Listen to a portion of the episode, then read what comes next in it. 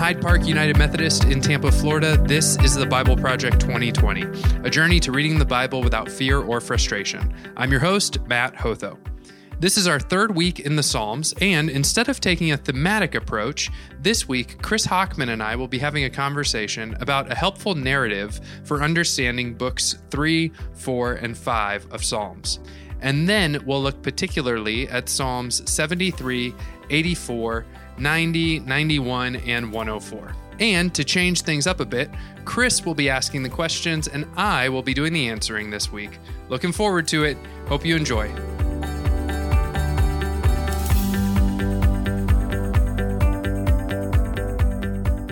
why don't we start with the simple one? Where are we in Psalms? Like, what is Psalm 73? Why is there something? Why is this an important place? Yeah, so so the book of Psalms, as we kind of talked about in the intro, is divided into five books, uh, and those divisions sort of help structure the psalm into. I mean, scholars have a lot of different ideas of kind of what it structures it into, but one helpful way of thinking about it is sort of a journey uh, from Exodus, especially as you start in, I'm sorry, Exile, as you start book three, this is sort of the the people getting um, getting the monarchy under their feet, getting kind of established. And what we're going to see in book four is everything's going to fall apart. Well, at the end of book three, really, everything's going to kind of fall apart. The poetry is going to get a lot darker. Uh, people are going to feel distant from God. Right now, you're going to hear poetry that's about nearness to God, you know, in 73, uh, especially. And then you're going to move later on into the book, and it's going to get darker. 88 being kind of the darkest psalm, uh, pretty much in the whole Psalter, actually. It's a lament psalm that never resolves, right? Most of our lament psalms we know kind of turn at the end to praise or to some sort of sense that everything's going to be all right. And 88 just doesn't do that. Uh, it sort of just sits in the darkness. So that last line in Psalm 88 is, uh, You've made my loved ones and my companions distant. My only friend is darkness. That's from the CEB uh, translation. So we're going to see in book three, in, in the middle of this week, as we're reading, that things are going to get kind of dark. But then in book four, um, we sort of get a reorientation. Uh, we start off with a Psalm of Moses, and it's this idea of, okay, we're in a bad place. Now what? And the psalmist is almost saying, hey, we're in a bad place let's go back to one of the forefathers of the faith, Moses, and see what wisdom he might have to teach us about getting through this difficult time. so the rest of the Psalms we're going to read this week are still kind of dealing with the issue that things fell apart uh, and what happens when we're disoriented and things are falling apart. And as we'll see as the Psalter kind of continues, uh, as we get especially towards the end into 130, 140, 150, we're going to get these Psalms of pilgrimage and this idea of returning back from exile. So the Psalter, some would argue, kind of takes you, especially in books three, four, and five, from the edge of exile to exile. So the fall of the north and the south. And then book four, they're in exile. Book five, they're coming back out and getting re- to return to the land. So I would say that's kind of a helpful way of thinking about where we're at right now. Yeah, so. I think Psalm 73 then this really crucial psalm. You know, you talked about how the psalms are structured in such a way that while it's all poetry and we need to look at it as poetry, not as a narrative, yeah. there is kind of this narrative running through psalms just on a more higher level. Um, but 73 comes up as a really crucial psalm in a lot of cases because we start seeing this this turn. So to go to inside baseball. Not that anybody's doing anything with baseball right now. Um, you know, Brueggemann thought that 73 was the turning point of right. Psalms and where we start to see that there's this, you know, an acknowledgement of why the exile happened. And we start to see the Psalms actually talk about exile. Um, so we start to see this move into darkness here yeah, I mean, so in Psalm 73, you get this, uh, starting in verse 21, you get this sort of acknowledgement that, uh, that in some ways we turned away. When my heart was bitter, when I was all cut up inside, I was stupid and ignorant. I acted like nothing but an animal towards you, towards God. Uh, but I was still always with you. You held my strong hand. Do I have anyone else in heaven? There's nothing on earth, earth I desire except you. My body and my heart fail, but God is my heart's rock and my share forever. Look, those who are far from you die. And I think what we start seeing uh, played out in Psalm 73 is this idea that that all the psalmist wants is to be near to God. And and there's this acknowledgement that that's not happening right now. And so when you hear in the Psalms this, this desire to be to make the God their refuge and their strength and this nearness. This this um, we're going to see it in Psalm 91, right?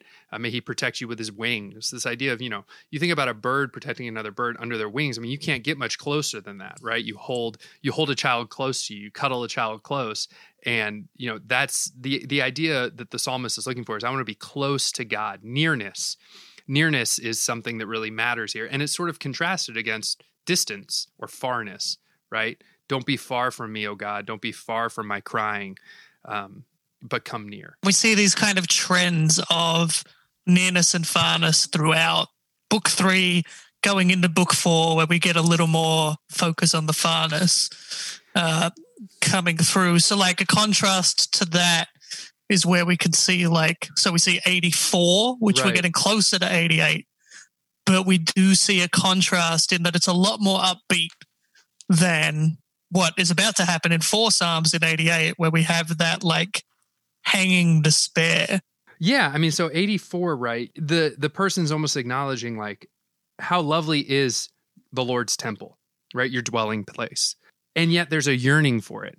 There's a sense in which the psalmist knows that this has been lost um, and is almost remembering what it was like to have it. Right? So my my very being longs, even yearns for the Lord's courtyards. My heart and my body will rejoice out loud in the living God. So will, I mean, you get a future tense. Like if I ever had the chance to be there, oh, I would rejoice. Uh, in verse four, you kind of get this interesting language of those who live in your house. So again, those who are in the temple are truly happy.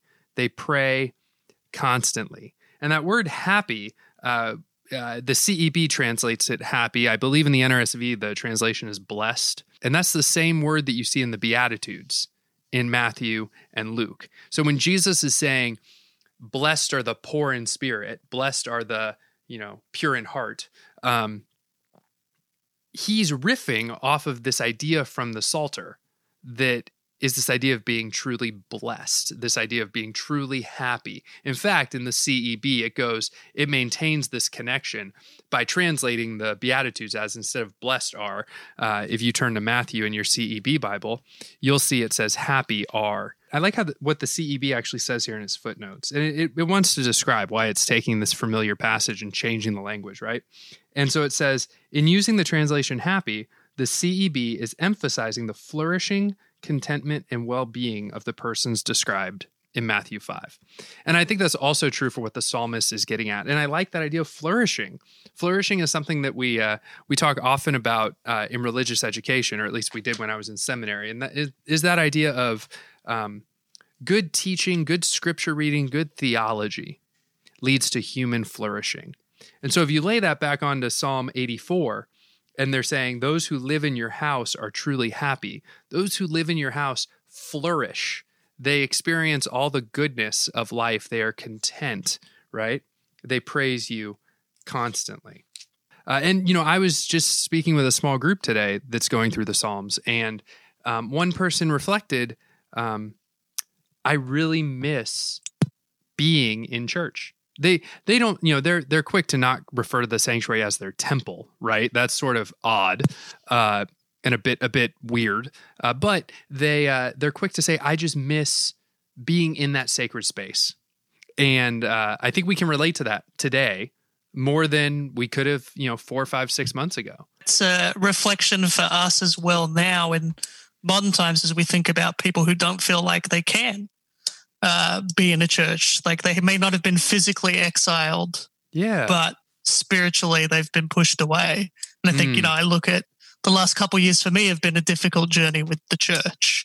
I think a lot of us who are just in the church business, quote unquote, uh, which I would consider myself that. I've just my only full time occupation has really ever been in church world, so I just think church. Uh, sometimes I'm quick to. Sometimes in my better moments, I can pull back and think about the non-church or you know the nominally church or the people who have been turned off by church. Uh, but I right now we're so quick to talk about how we are the exiles that I think your comment about other people who've been exiled before this pandemic ever happened is helpful for us to take exactly what we're feeling right now.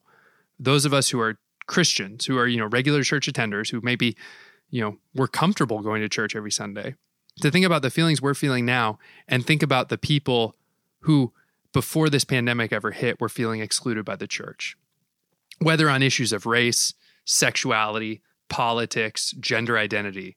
Uh, these feelings that we're feeling right now, that we're identifying with the psalmist, this yearning to be in God's house, that's a yearning that those people uh, had long before this pandemic and are still having today. So, yeah, definitely. Yeah. And it's something that that I think is, you know, we as a church, like you said, it's something we need to think more about because we don't always think about it. All right, so let's keep moving through. Uh, I think uh, 90 and 91, yeah. I think are useful. 90, we see the start of book four. So we see that shift again. And like you said, it's a it's a mosaic psalm. Yep. Since it's attributed to Moses, um, that would make this the oldest psalm mm-hmm. uh, of the bunch. But I find these two psalms really interesting. You know, we talked about, you know, the exile was a bit of a shock. Um, and so then 90 comes along. Um, and it's written obviously before the exile. So, yeah, what do we yeah. see this transition? 90s, that transition psalm into book four. So, why, what's so significant about 90 and why the divide happened here?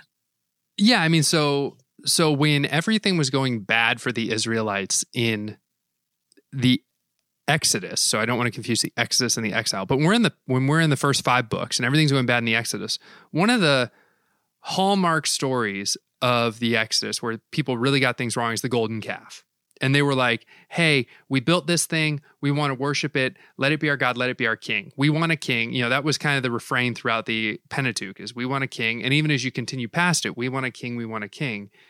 And in this Psalm of Moses, we almost get that that debate stirred up again uh, with Moses saying, "No, uh, God is is the king. God is the one true king who's been our help generation after generation before the mountains were born, right? Like for all time, you are God. And so again, if we're thinking about people coming out of the shock of exile, so they're in a foreign land, maybe they don't know what's what to rely on. Their kings have failed them. Their kings are part of the reason they ended up in exile in the first place. This Psalm of Moses is a great orientation to remind the people that the only king they need is God. and it also has this great line in there about kind of uh, verse 12 teach us to number our days so that we can have a wise heart, right? So, what does it mean to to number your days. When you're in a when you're in an exilic experience when you're in the wilderness right? Moses knew what it meant to be in the wilderness you know? Teach us to number our days when every day just seems like monotony and just seems like the same thing over and over and over again. How do you number those days and how does that teach us uh, wisdom? I think moses is sort of playing with that idea here in this psalm yeah, for sure. There's definitely this like talking about mortality which we kind of move on into Psalm 91, which, you know, we see this again, this movement into leaning on God. Yeah. And like all these things that the person is saying to the God, right? God, you are my refuge, my stronghold. You are my God, the one I trust. Verse three, we kind of get this response. Like there's a call and response happening. This is almost like a call to worship. Um, so you would see the person on the front end, you know, the the leader saying, uh, living in the most high high shelter, camping in the Almighty shade. I say the Lord, and then this would almost be everyone. You are my refuge, my stronghold. You are my God, the one I trust. Then the leader would say these things again. God will save you from the hunter's trap, so on and so forth. Okay, so you kind of picture this in. Uh, there, there are people receiving this blessing or sort of receiving this word, and again, we get this reorientation if we take what came in Psalm 90 of Moses saying, Hey, God is king. Well, here in Psalm 91, you've got God doing all the kingly things that kings should do for the people. So you've got God, the one providing refuge. And again, we get this winged imagery, which, uh, I mean, it's just this intimacy uh, of, you know, again, under the wings, like when you cuddle a child or, you know, when you put your arm around someone and pull them in close, right? Uh, there's an intimacy there. There's a nearness. And again we're getting this play on nearness and farness. And and in this psalm it's all about how close can i get to god right?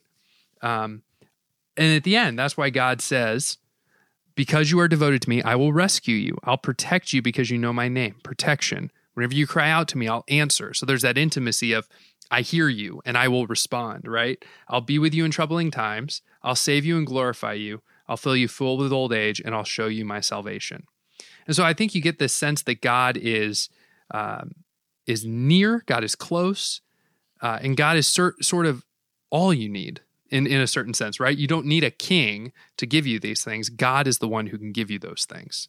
All right. So I think we got one more psalm we're going to look at in this week's section. Is that right? Yeah, 104, which is actually the last part of uh, of this section. So it's a nice place to uh, to leave us off.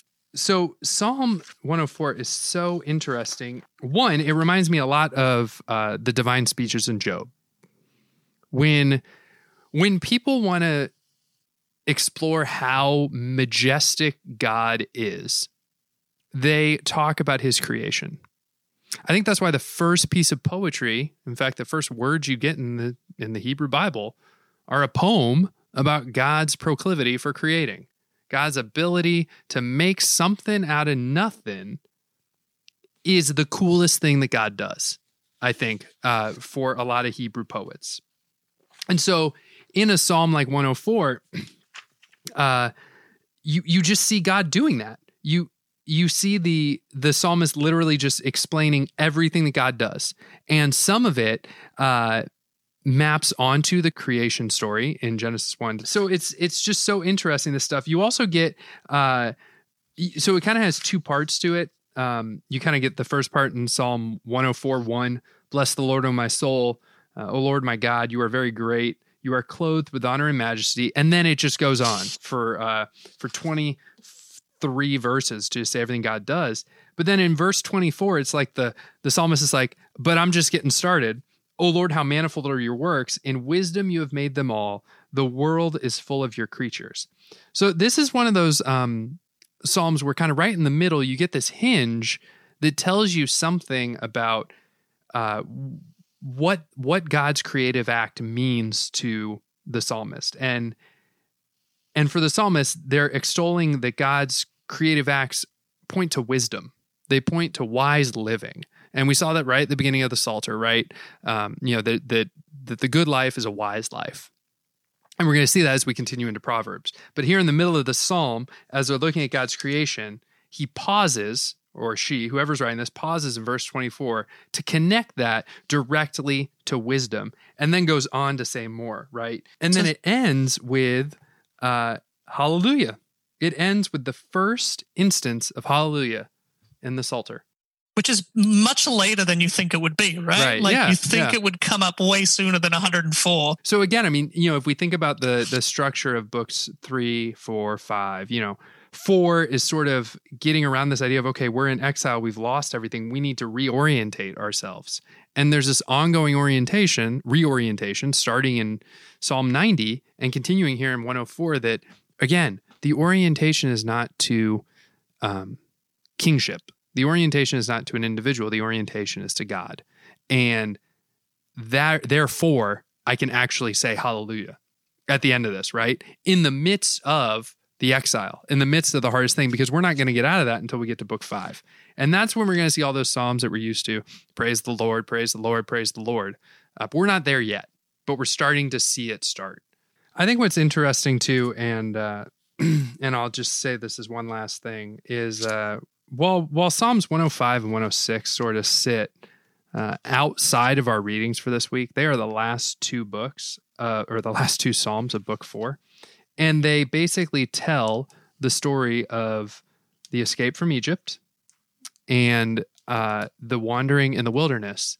They basically tell that story in poetry, uh, and then that wraps up Book Four. And they tell that story, and we've we've had parts of the um, part of, parts of the Exodus story told in poetry. We have you know the we have Moses' goodbye speech in Deuteronomy, and we also have Miriam's song in Exodus. But here we get those stories told in poetry, uh, and they are ended with that refrain of praise the Lord. So we see that same refrain that came up again for the first time in 104, coming up again in 105 and 106. Again, sort of this, sort of this building energy, uh, bringing us out of this really, really difficult time, and bringing us into uh, a place of restoration.